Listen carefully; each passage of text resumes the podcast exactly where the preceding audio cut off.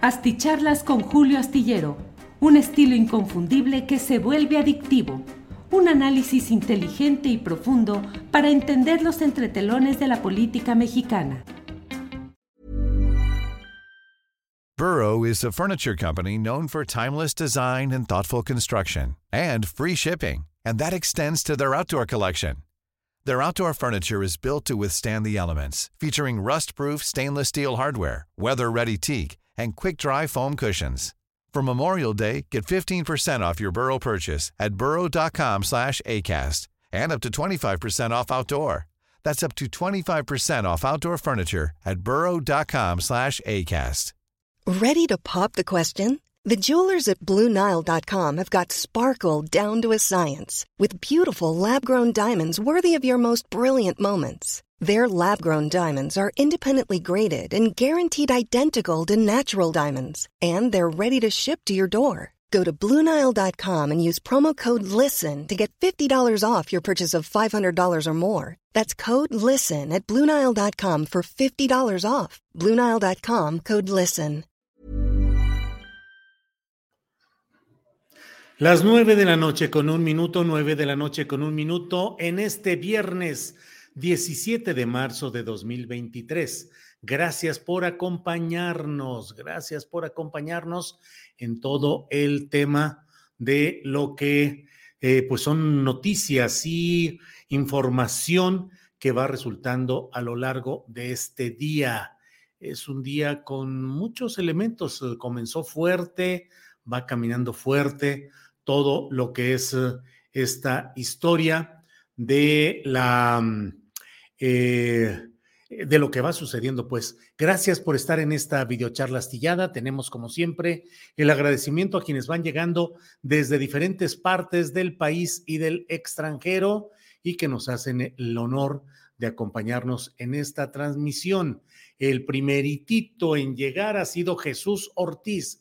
Gracias, Jesús. Segundo lugar, José Santiago de la Rosa, que dice Noroña, el siguiente. Aligal, dice por él será mi voto. Que viva el sur. 2N2222A desde Saltillo, Ernesto Araiza. Viernes Puente a Loca Primavera por ocurrente y festiva petrolera en el mero zócalo con harta gente de todos lados. Ya me imagino. Ida Flores, hay que conectarse con tres horas de anticipación, GG. Ella puso su eh, eh, mensaje a las 7 de la noche con 24 minutos. José Guillermo Trujillo desde Jalapa, Veracruz, Víctor Hugo Gómez Cervantes. Este otro López no da la talla para el proyecto, insisto, en Oroña, más brocha que AMLO. Norma Esther Reyes Elorriaga, eh, gracias eh, por sus amables palabras, Norma Esther. Yo no conozco nada de la trayectoria de Dan Augusto, por eso mi favorita es Claudia Sheinbaum. Em, pregunta Norma Esther Reyes Elorriaga, ¿que tiene uno que hacer fila para ser de los primeros? Pues, ¿qué le digo, Norma Esther? Ponemos la, eh, la liga, ponemos ya la, creamos la transmisión, así se dice, y ahí está disponible para quienes van llegando eh, en todo esto. Clara Torres dice, maestro, buenas noches. Pobre Fernando Rivera, lo maltrataron mucho, pero con cariño. Órale, bueno, pues así están las cosas. Bueno, gracias. Eh, debo comenzar con una información eh, dolorosa, el hecho de que ha fallecido don Carlos Payán Belver.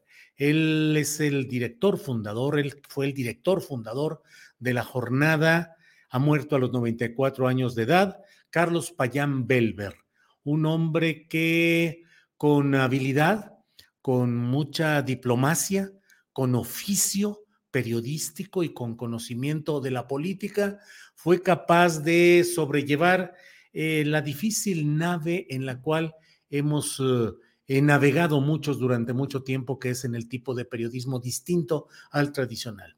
Debo decirle que Carlos Payán Belver fue subdirector en el 1 más 1, cuyo director era el señor Manuel Becerra Acosta.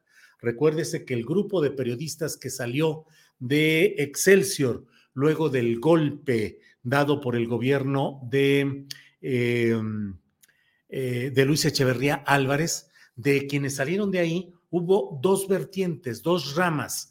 Uno eh, fundó la revista Proceso con don Julio Cherer García como director, fundador y accionista. Y hubo otra corriente que fundó el periódico Uno más Uno con Manuel Becerra Costa, que había sido también eh, directivo del Excelsior y cuyo padre también había sido director en aquel Excelsior, que fue el diario dominante y el de el diario de la vida nacional, se decía. Eh, ellos fueron ahí quienes estuvieron. Cuando se dio esa salida de Excelsior y luego cada grupo tomó su camino, unos a reforma, eh, perdón, unos a proceso y otros al uno más uno, eh, Carlos Payán Belver pasó al uno más uno con don Manuel Becerra Costa, que era un gran periodista, un hombre de una brillantez intelectual y de un gran genio periodístico. Era un hombre que le dio al uno más uno toda la fuerza, con fotografías destacadas en primera plana, nada de fotografías tradicionales del presidium y de los, el que corta el listón de la inauguración de algo, sino la foto del detalle, la foto que significara la foto artística, el periodismo fotográfico artístico y con visión con un sentido social, con el ojo puesto en lo que es relevante en términos sociales. Ahí estuvo eh, eh, don Manuel Becerra Costa, hubo discusiones y hubo puntos de vista distintos, como suele suceder en toda comunidad analítica, crítica, y en ese mismo esquema es en el cual un grupo de reporteros, yo ya estaba ahí en uno más uno, era reportero suplente de las fuentes políticas primero y luego ya me fueron dando partidos de oposición, partidos de oposición de tal manera que cubría algunas campañas presidenciales electorales, pero de la oposición. Y bueno, pues yo era reportero ahí y junto con eh, un buen puñado de quienes trabajábamos en el uno más uno, renunciamos salimos de uno más uno y pasamos a la preparación de un medio que se llamaría La Jornada y que tardó un buen rato en salir adelante, menos de un año, un año, cuando mucho, y de quienes estaban como directivos en eh, uno más uno, se tomó la decisión de integrar una directiva de la jornada cuyo director general fue Carlos Payán Belver, director fundador.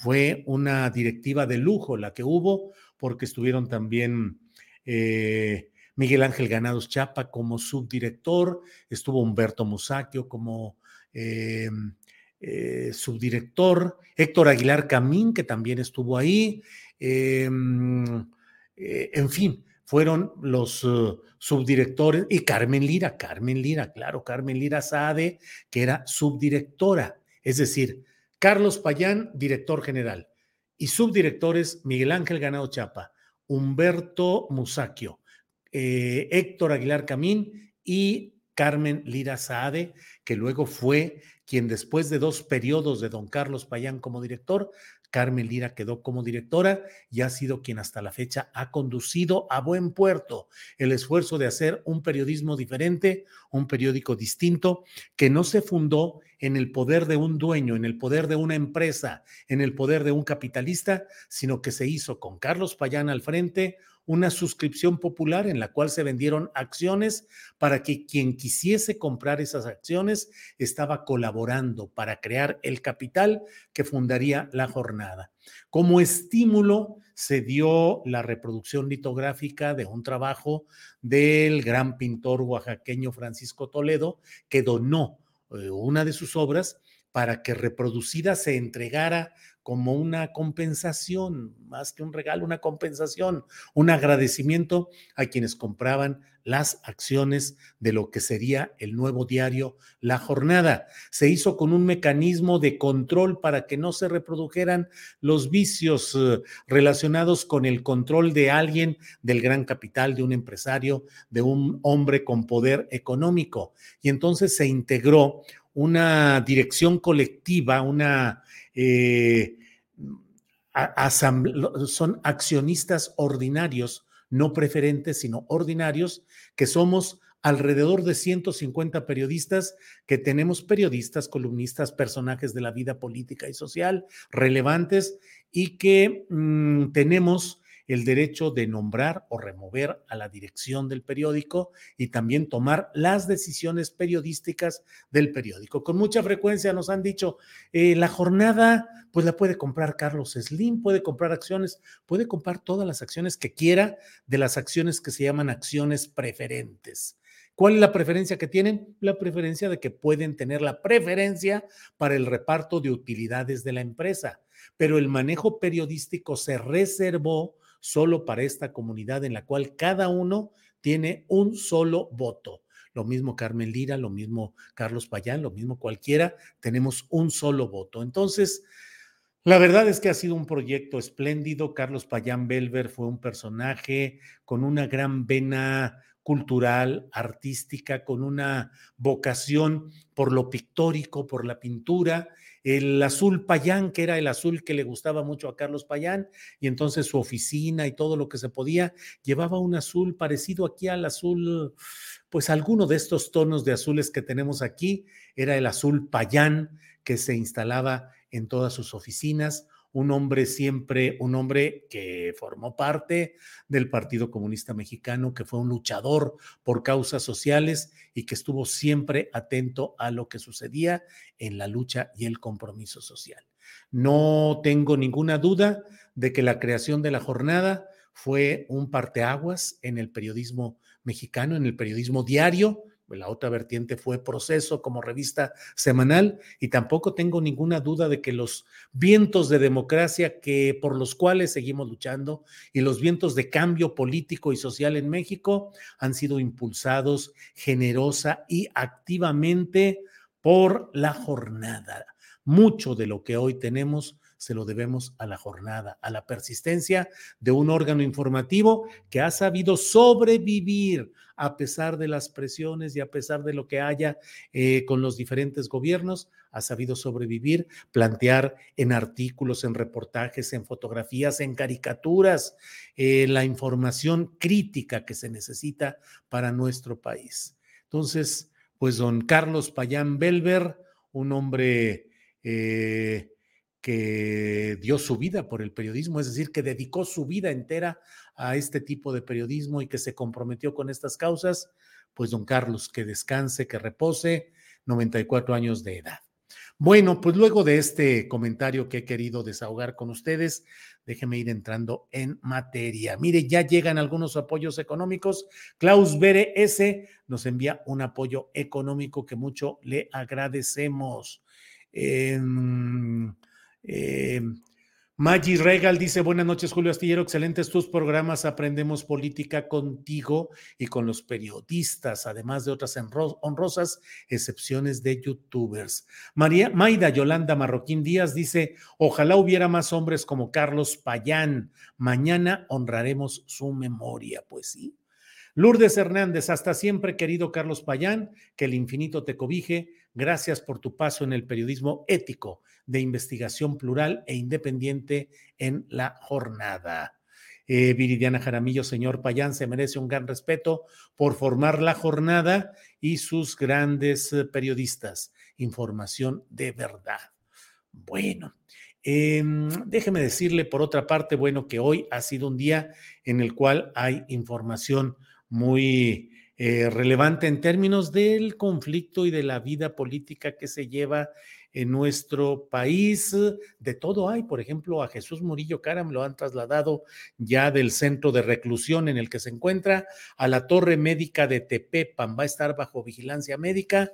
Sus abogados han hecho llegar los... Uh, eh, diagnósticos y testimonios médicos que señalan que es necesario que tenga atención especializada por una serie de problemas de salud que se van agravando en este caso. Han solicitado que sea trasladado a un hospital y así se ha hecho. Hoy en la conferencia mañanera de prensa el presidente López Obrador dio a conocer, es decir, confirmó lo que ya estaba circulando en medios periodísticos acerca de la renuncia de Lázaro Cárdenas Batel a la coordinación de asesores de la presidencia de la República. El presidente López Obrador confirmó esta renuncia, aseguró que se dio en buenos términos, que no hay ningún conflicto, tuvo elogios para Lázaro Cárdenas Batel, que como usted sabe fue gobernador de Michoacán, la familia Cárdenas, varios de ellos, Damaso, hermano del propio general Cárdenas, fue gobernador, también el general Cárdenas, también Cuauhtémoc Cárdenas y también Lázaro Cárdenas Batel. Em, Lázaro Cárdenas Batel pasa al secretariado permanente de la conferencia em, de mm, eh, la comunidad de estados latinoamericanos y caribeños, la CELAC, comunidad eh, de estados latinoamericanos y caribeños, la CELAC, y desde ahí eh, va a estar él, hay un cambio de presidente de la CELAC y se va a establecer una, un secretariado permanente y ahí va a estar, en ese secretariado permanente, va a estar Lázaro Cárdenas Batel. Hay muchas, desde luego, como es eh, normal y natural, hay muchas preguntas y hay muchos eh, puntos de, mm, que deben ser em, analizados. Desde luego, el presidente dijo que hace como un mes que se dio eh, esa renuncia y hasta ahora se formalizó o se dio a conocer, pero recordemos que hace un mes, el 31 de enero, hace un poquito de más de un mes, un mes y medio, eh, se dio aquel peculiar episodio en el cual el ingeniero eh, Cuauhtémoc Cárdenas aparecía como uno de quienes iban a promover aquel grupo que se iba a llamar México Lectivo o algo así, que fue una, un estratagema de eh, Dante Delgado para tratar de crear un organismo que según eso iba a incluir al propio Cuauhtémoc Cárdenas, a Francisco Labastida Ochoa y a otros personajes para crear una alternativa que iba primero a crear un compromiso de un programa de trabajo y luego iba a llegar a, al establecimiento de una candidatura presidencial opositora al obradorismo.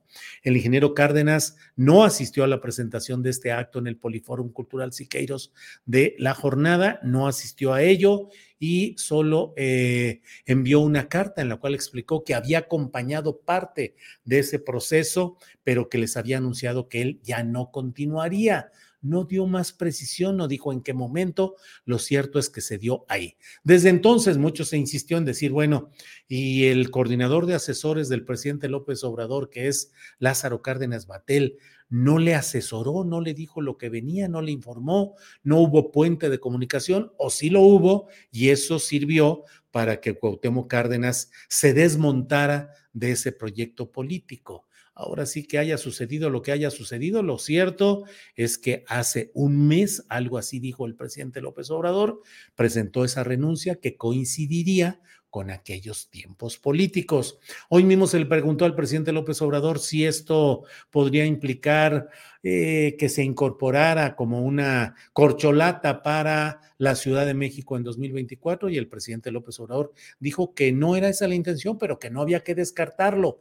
Y aunque no respondió exactamente sobre la Ciudad de México, sí lo hizo muy en lo general, de tal manera que habló de las corcholatas presidenciales. De ahí viene una cierta indefinición de si el presidente lo encartó para el 2024 en la Ciudad de México o lo encartó en las corcholatas mayores para la presidencia de la República. Bueno, por otra parte, y es el título de lo que he querido platicar con ustedes hoy, porque hoy ha habido mucho revuelo debido a que un funcionario eh, que estuvo trabajando con Arturo Saldívar en la Mm, presidencia de la Suprema Corte de Justicia de la Nación ha pasado a integrarse em, a lo que es eh, el equipo de trabajo directo de, de Adán Augusto López Hernández en la Secretaría de Gobernación. Ello lleva a una especie de mm, pregunta o de derivación en la cual se dice, ah, el equipo del eh, expresidente de la Suprema Corte de Justicia de la Nación, que aún sigue siendo ministro en activo, Arturo Saldívar, el equipo está pasando al equipo de Adán Augusto. Y entonces eso pareciera em, asumir o señalar el hecho de que em, Saldívar tendría una preferencia política, en fin A mí me parece que, bueno, desde luego que hay varios personajes que han dejado de tener cargo, puesto, trabajo, empleo en el ámbito de la Suprema Corte de Justicia de la Nación, porque formaban parte del equipo de Arturo Saldívar y ahora pues están buscando dónde acomodarse. Y también es posible que Adán Augusto, con un buen ojo político, haya dicho, esta persona sirve para esto, esto, y lo podemos colocar aquí en esta instancia de lo que ahí ha ido, eh, de lo que se están reorganizando los trabajos políticos. Pero eso lleva a lo que es el título de esta eh, columna, que es intencional, el preguntarnos eh, sobre el otro López y decir, y es tabasqueño, y entro al detalle de este tema. La verdad es que Adán Augusto López Hernández es un personaje que no había tenido la exposición de primer nivel que ha tenido eh, en esta etapa de poder amplio del presidente López Obrador, en el cual lo impulsó para ser gobernador de Tabasco. Antes el propio Andrés Manuel López Obrador había impulsado, por ejemplo, a Arturo Núñez eh, con una suerte política distinta, porque aun cuando empujó a Arturo Núñez, no quedó Arturo, Arturo Núñez, eh, comenzó a tener divergencias, diferencias con Andrés Manuel López Obrador y terminó actuando por fuera y contra, eh, digamos, los lineamientos que en su tierra natal habría querido Andrés Manuel López Obrador. No ha sido el caso de Adán Augusto López Hernández, que se ha manejado siempre en un esquema muy eh, subordinado políticamente a su jefe, que es Andrés Manuel López Obrador, sin hacer más que cumplir estrictamente lo que le piden, lo que requiere, lo que necesita, con una premisa fundamental, la decisión de la sucesión presidencial la va a tomar una persona y en la medida en la que se esté en el ánimo de esa persona, se pueden ir ganando los bonos para seguir adelante. Adán Augusto no es ni un orador fuerte, ni un ideólogo, ni un intelectual, ni tiene una carrera política previa que dijéramos eh, tiene la gran, el gran historial para aspirar a ser presidente de la República, pero tiene la confianza, tiene el apoyo de su paisano, tiene y se ha valido del apellido, porque están en muchos lugares, se está colocando no solamente eh, la etiqueta propagandística de decir estamos a gusto, sino también otro López, es decir, que haya otro López que en lugar de López Obrador quede López Hernández. En eso está fundando todo su em, capital político Adán Augusto López Hernández y me parece que es importante que lo analicemos.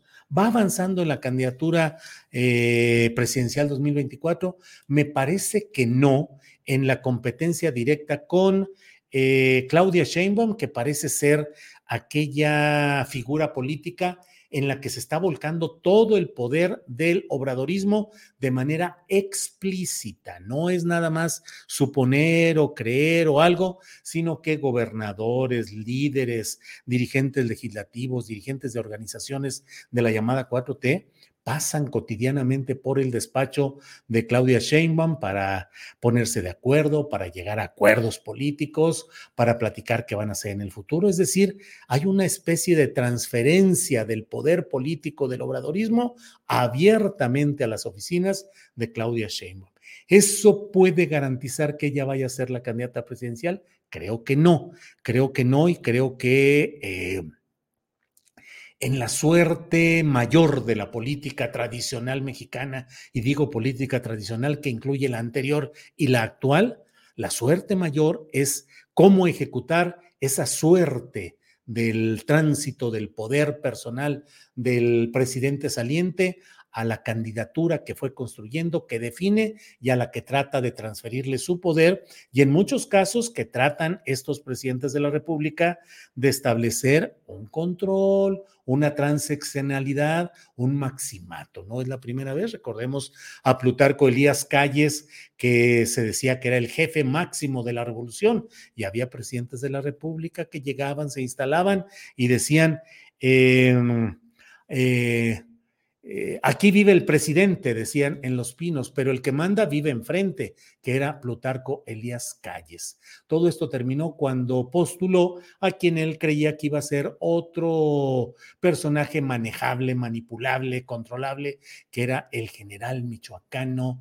Em, Lázaro Cárdenas del Río, quien aguantó, sobrellevó y en un momento en el que Plutarco Elías Calles estaba criticando al gobierno, criticando que había demasiada tolerancia con los grupos obreros ante las huelgas, que había riesgos para la paz y la estabilidad social debido a los grupos de izquierda que estaban empujando en lo agrario, en lo campesino, el, el general Lázaro Cárdenas dando prueba de lo que es el presidencialismo mexicano, ordenó que en la madrugada fueran a, a, tomar a Plutarco Elías Calles, lo subieran a un avión, lo llevaban a Estados Unidos y lo dejaran allá. Y se acabó, y se acabó. Y los que estuvieron tratando de ser fieles a Plutarco Elías Calles, varios gobernadores, fueron quitados uno tras otro y fue desmontándose todo ese poder. Entonces, eh, Adán Augusto aspira a ser una pieza de máxima, de absoluta fidelidad operativa para Andrés Manuel López Obrador. Burroughs Furniture is built for the way you live.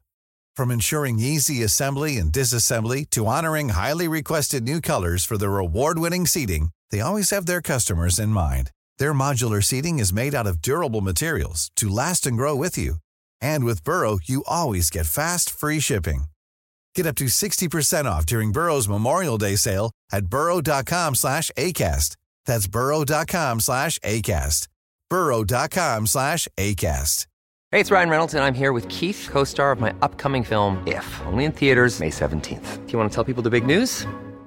All right, I'll do it. Sign up now and you'll get unlimited for $15 a month in six months of Paramount Plus Essential Plan on us. Mintmobile.com slash switch. Upfront payment of $45 equivalent to $15 per month. Unlimited over 40 gigabytes per month. Face lower speeds. Videos at 480p. Active Mint customers by 531.24 get six months of Paramount Plus Essential Plan. Auto renews after six months. Offer ends May 31st, 2024. Separate Paramount Plus registration required. Terms and conditions apply if rated PG.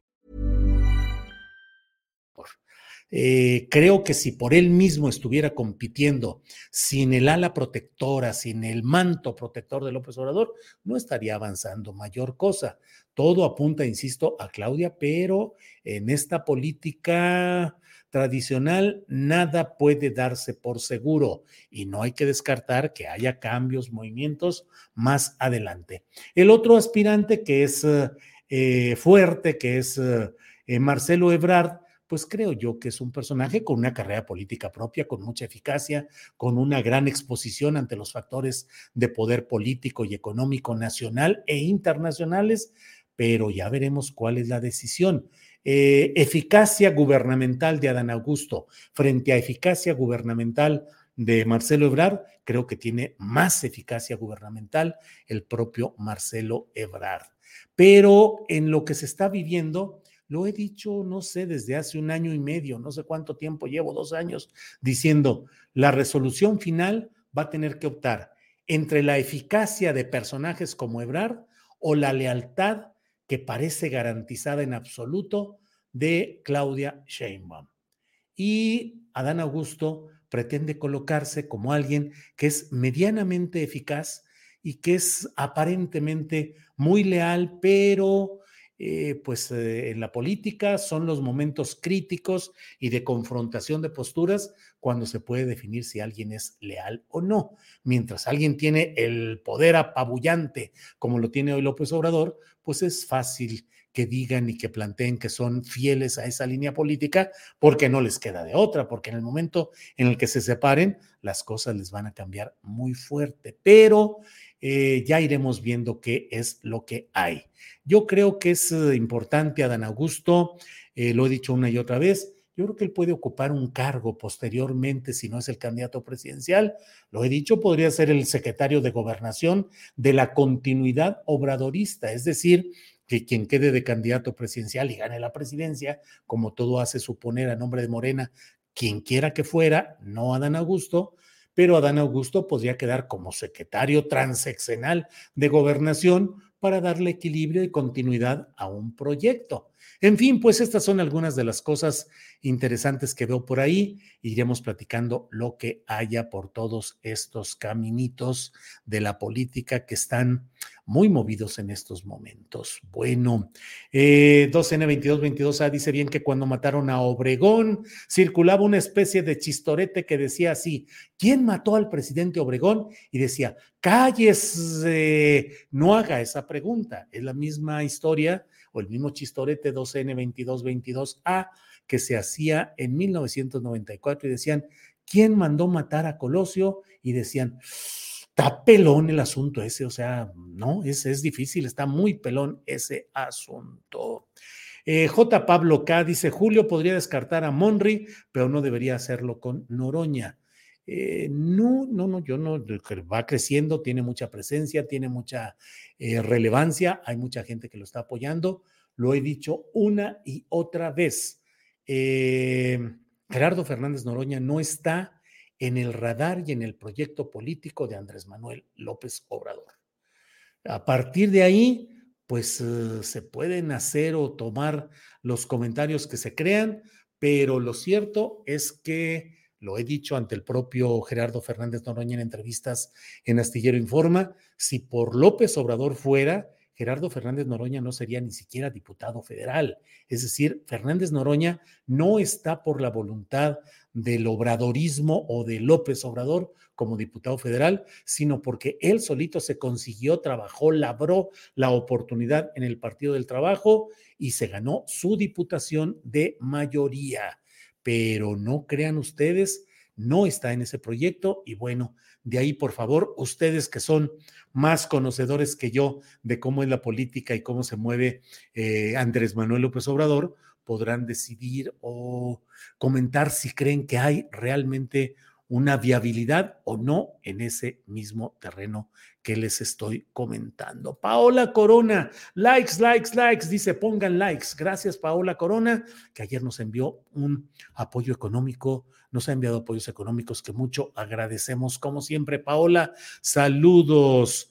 Eh, Julieta MP, no le vaya a pasar a Claudia lo que le pasó a Jazmín Esquivel, que está en el ojo y le buscan hasta hacer daño.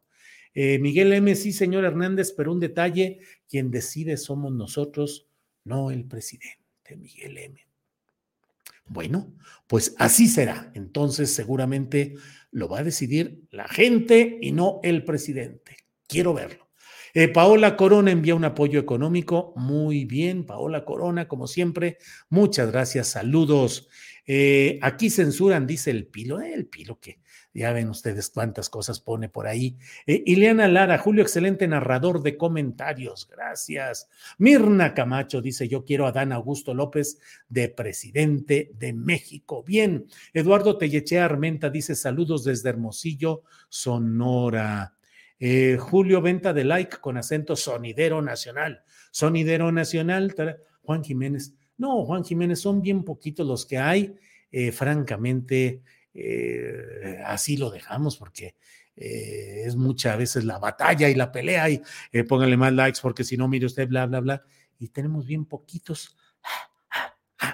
Bueno, Adolfo Maviga dice, ¿sabes cuándo y dónde será la presentación del libro de Marcelo Ebrard? Dice Adolfo Maviga, entiendo que será este lunes, pero no sé dónde. La verdad, ya les he comentado más de una vez, les agradezco. La verdad es que termino una a tres el programa de una a tres eh, de los viernes y me fugo un rato y la verdad no veo, ahorita fui con Ángeles, fuimos por ahí a cenar temprano y nos hemos pasado platicando y con Sol eh, y la verdad es que no, no tengo la información actualizada, entonces no sé dónde haya, si ya se dio a conocer el lugar de todo esto. Alexa Basurto dice, así es, Julio Hernández, aunque Noroña tenga más apoyo que las otras corcholatas, lo que cuenta es el dedito de AMLO. Alexa Basurto. Bueno, eh, el presidente ha dicho que el pueblo decide y Noroña es el que sigue. Susana Segura, que así sea. Ernesto Araiza, y no se olviden de la tienda astillera, las camisetas muy buenas, dos para dos de cada color, para el calor por cumpleaños. Pronto, muy pronto, Ernesto Araiza. Muchas gracias, Ernesto.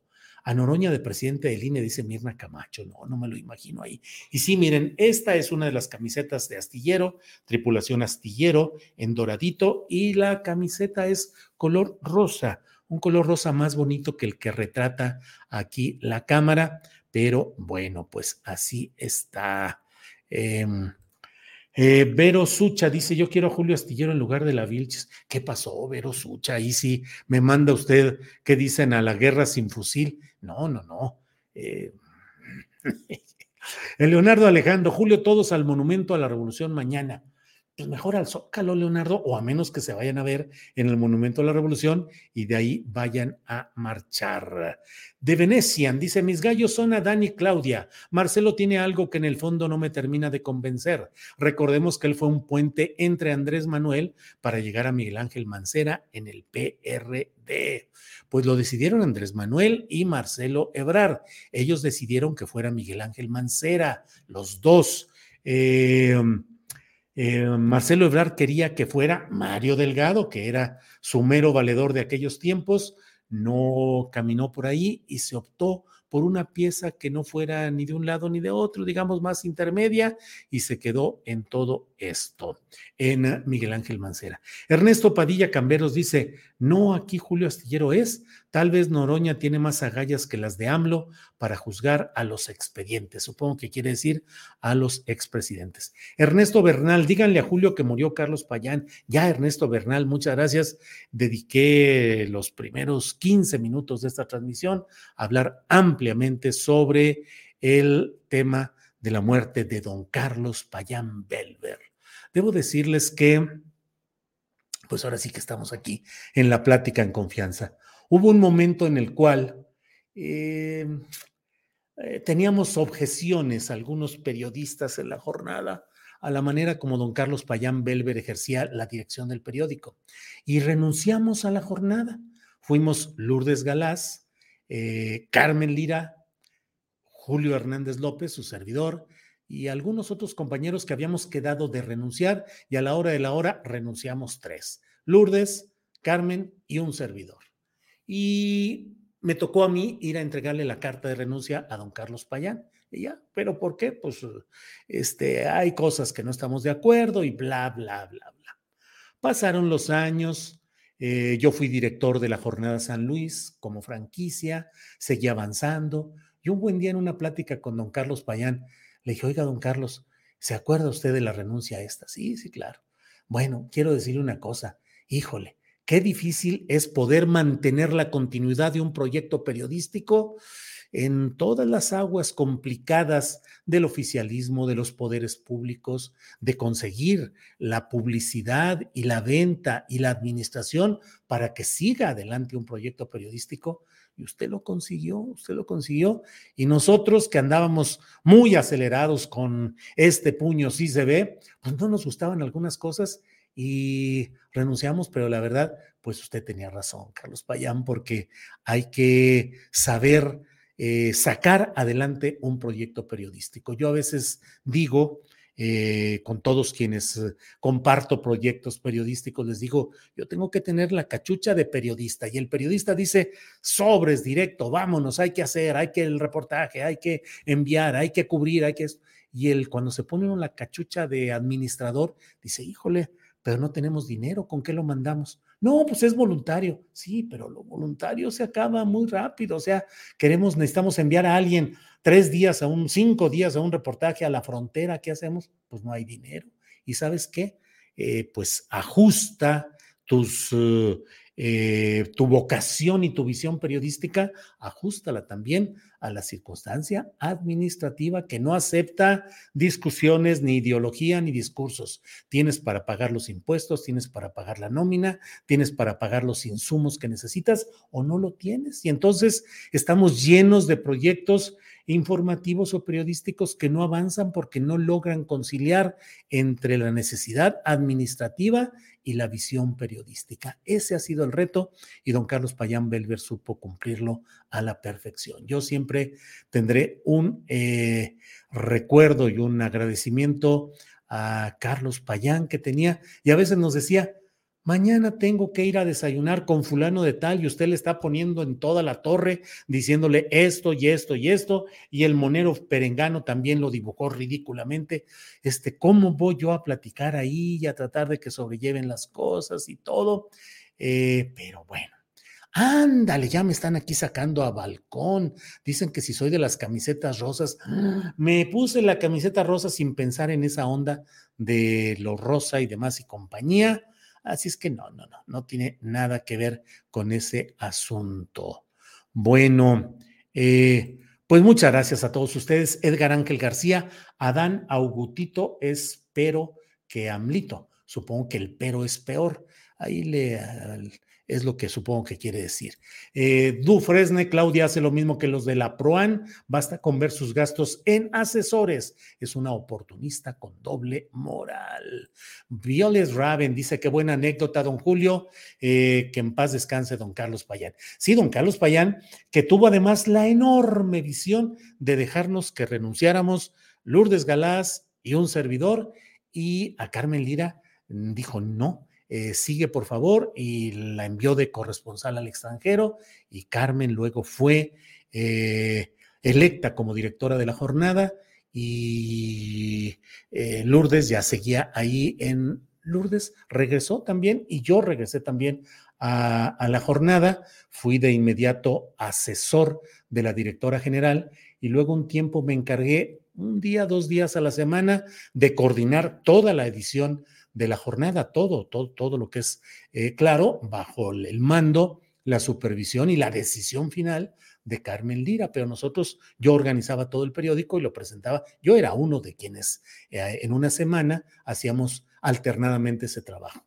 hasta que quedó ya eh, Josécho Saldúa como el coordinador general de la edición durante largo tiempo. Josécho que fue un pilar en el control y el manejo y la, el cuidado de la edición, que es un trabajo muy complicado, muy fatigoso, y yo preferí comenzar la redacción, la elaboración de la columna astillero en lugar de seguir en el trabajo de la edición, que era llegar a las 4 de la tarde a la jornada y terminar a las 2 de la mañana y encargarse de la nota, de la corrección, de la fotografía, del pie de foto, del cambio, del artículo, de elaborarle el proyecto de portada, de supervisar todo eso, que era un trabajo terrible, eh, opté por...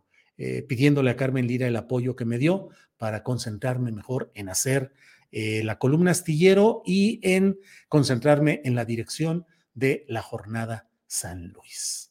Em, Pepe Hernández Hernández, si todos te cooperáramos de 10 pesos a la semana, alcanzaría para que este proyecto estuviera en lo alto. Sí, Pepe Hernández, es lo mismo que dice Ángeles Guerrero, que dice que eh, tenemos que hacer un periodismo de, ah, de 10, no solamente de 10 en cuanto a calificación, sino también de 10 pesos que pudieran darse y eso, pero no a la semana, creo que Ángeles dice que 10 pesos diarios, como si fuera un periódico en el cual, pues así se compraban los periódicos antes, costaban 10 pesos, ahora ya ni sé, yo hace muchísimo tiempo, pero mucho, 15 años, no sé, que no compro un periódico más que excepcionalmente, no sé ni cuánto cuestan, ni nada por el estilo.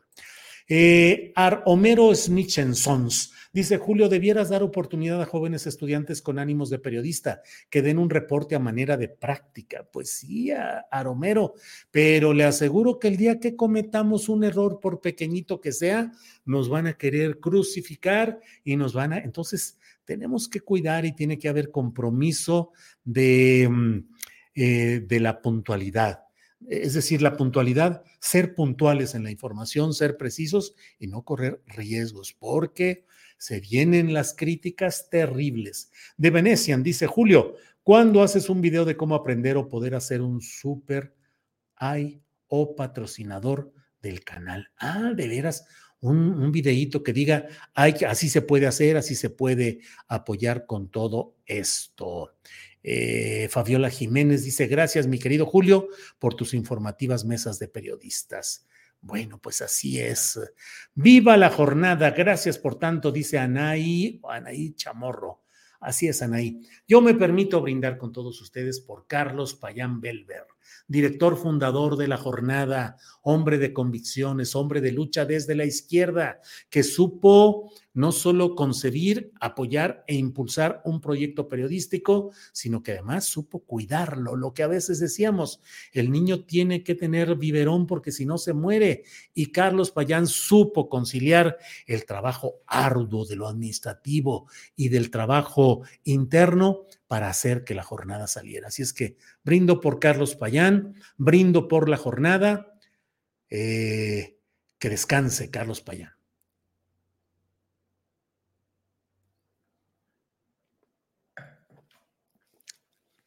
Bien, eh, pues muchas gracias a todos ustedes. Creo que ya vamos, ya llevo 42 minutos. Bueno, Mateo Loredo Quevedo dice: Saludos, Julio, familia Loredo, barrio San Sebastián, San Luis Potosí. Mateo Loredo Quevedo, no sé si usted eh, sea familiar, hijo, primo de Pablo Loredo, que fue mi gran amigo desde la prima, desde, eh, desde que yo estuve viviendo en la calle Lanza Corta del barrio de San Sebastián en San Luis Potosí. Éramos una calle en la que nos juntábamos y mi gran amigo era Pablo Loredo y toda su familia, su hermano que estudió economía, que falleció en un accidente automovilístico, sus demás hermanos, todos gran, grandes amigos, sobre todo Pablo Loredo, a quien recuerdo con mucho aprecio. Así es que Mateo Loredo Quevedo, saludos a la familia Loredo y al barrio de San Sebastián. Em, eh, José Varela Soto dice, Julio, anota número de cuenta, está abajo de, donde está en, eh, en, su, en su transmisión de, de, Facebook o de YouTube, allá abajito están los datos por PayPal o por transmisión directa. Recuerde que cuando nos mandan a través de YouTube, nos tumba como el 30% YouTube. Y ya sabe que de 100 pesos que nos mandan, si YouTube nos quita el 30%, nos deja 70. Y de ese 70 hay que pagar impuestos que son 25, 30%, de tal manera que lo que nos va quedando siempre es poquito, pero nosotros pagamos rigurosamente nuestros impuestos sin regatear un solo centavo todo absolutamente porque nunca hemos querido que haya un resquicio por el cual anteriores gobiernos nos pudieran querer echar bronca de cualquier asunto de tipo fiscal, financiero o de cualquier eh, índole. Y en este gobierno lo hacemos por esa misma convicción y además con la otra satisfacción de saber que estamos apoyando un proyecto que tiene sus eh, segmentos, sus eh, facetas muy interesantes. Bueno, eh, Valentín Díaz, que viva la jornada que tanto le debo. Eh, aquí está ya Ángeles Guerrero, le dice a José Martín González Amaro, cuenta para hacer transferencias a cuenta BBVA a nombre de Julio Hernández López. Ahí está.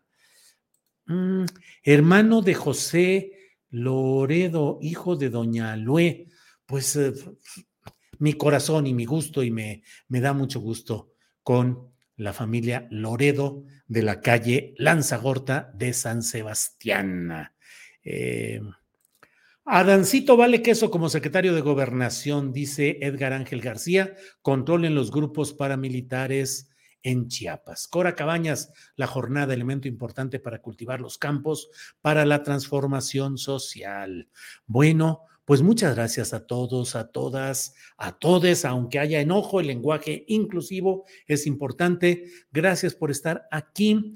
Eh, María Florencia, buenas noches, astillera, periodista Julio Astillero, escriba todas sus anécdotas. Un libro, por favor. Y María Florencia, vivo, trabajo, metido, me levanto el programa, eh, una, tres, bla, bla, se me va el día, se me va el tiempo y cuando llega como hoy, ya la nochecita del viernes, Después de que cierro esta videocharla, comienzo a descansar hasta el sábado, el domingo, y el domingo comienzo a escribir la columna eh, astillero para la jornada. Y mañana es muy probable que en la tardecita o en la noche tengamos eh, un reporte especial sobre la concentración en el Zócalo de la Ciudad de México. Lo tendremos el mañana sábado probablemente y también con mucha probabilidad el domingo. Ya les estaremos avisando. Bueno, bueno, bueno. Descansa, querido Julio. Saludos a tu gran mujer, dice Fabiola Jiménez. Y con ello nos vamos. Bueno, Eye of the Tiger dice gracias por no renunciar al buen periodismo. Saludos desde Alaska, señor astillero y audiencia. Órale, órale. Ojo de tigre nos envía desde Alaska un apoyo económico y también este eh, saludo que mucho agradecemos. Eh, a mí no personal me gusta enhebrar para la ONU y Adán Augusto para gobernación. Noroña pa senador. Em, bueno, bueno. Eh, Lulú Hernández Garnica dice saludo, salud a don Carlos hasta el cielo. Salud, don Carlos, salud por esa larga vida que tuvo y por esa vida eh, que reportó y entregó tan buenos resultados. Gracias y a ustedes muchas gracias.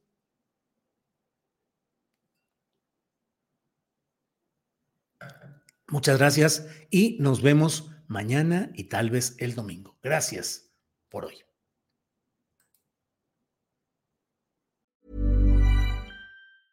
Hey, it's Danny Pellegrino from Everything Iconic. Ready to upgrade your style game without blowing your budget? Check out Quince. They've got all the good stuff shirts and polos, activewear, and fine leather goods, all at 50 to 80% less than other high end brands. And the best part? They're all about safe, ethical, and responsible manufacturing. Get that luxury vibe without the luxury price tag. Hit up quince.com slash upgrade for free shipping and 365 day returns on your next order. That's quince.com slash upgrade. Hola, buenos días, mi pana. Buenos días, bienvenido a Sherwin Williams. ¡Ey! ¿Qué onda, compadre? ¿Qué onda? Ya tengo lista la pintura que ordenaste en el ProPlus app. Con más de 6.000 representantes en nuestras tiendas listos para atenderte en tu idioma y beneficios para contratistas que encontrarás en aliadopro.com. En Sherwin Williams somos el aliado del PRO.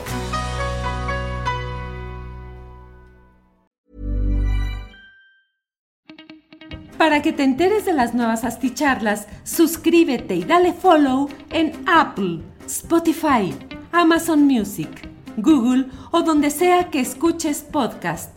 Te invitamos a visitar nuestra página julioastillero.com.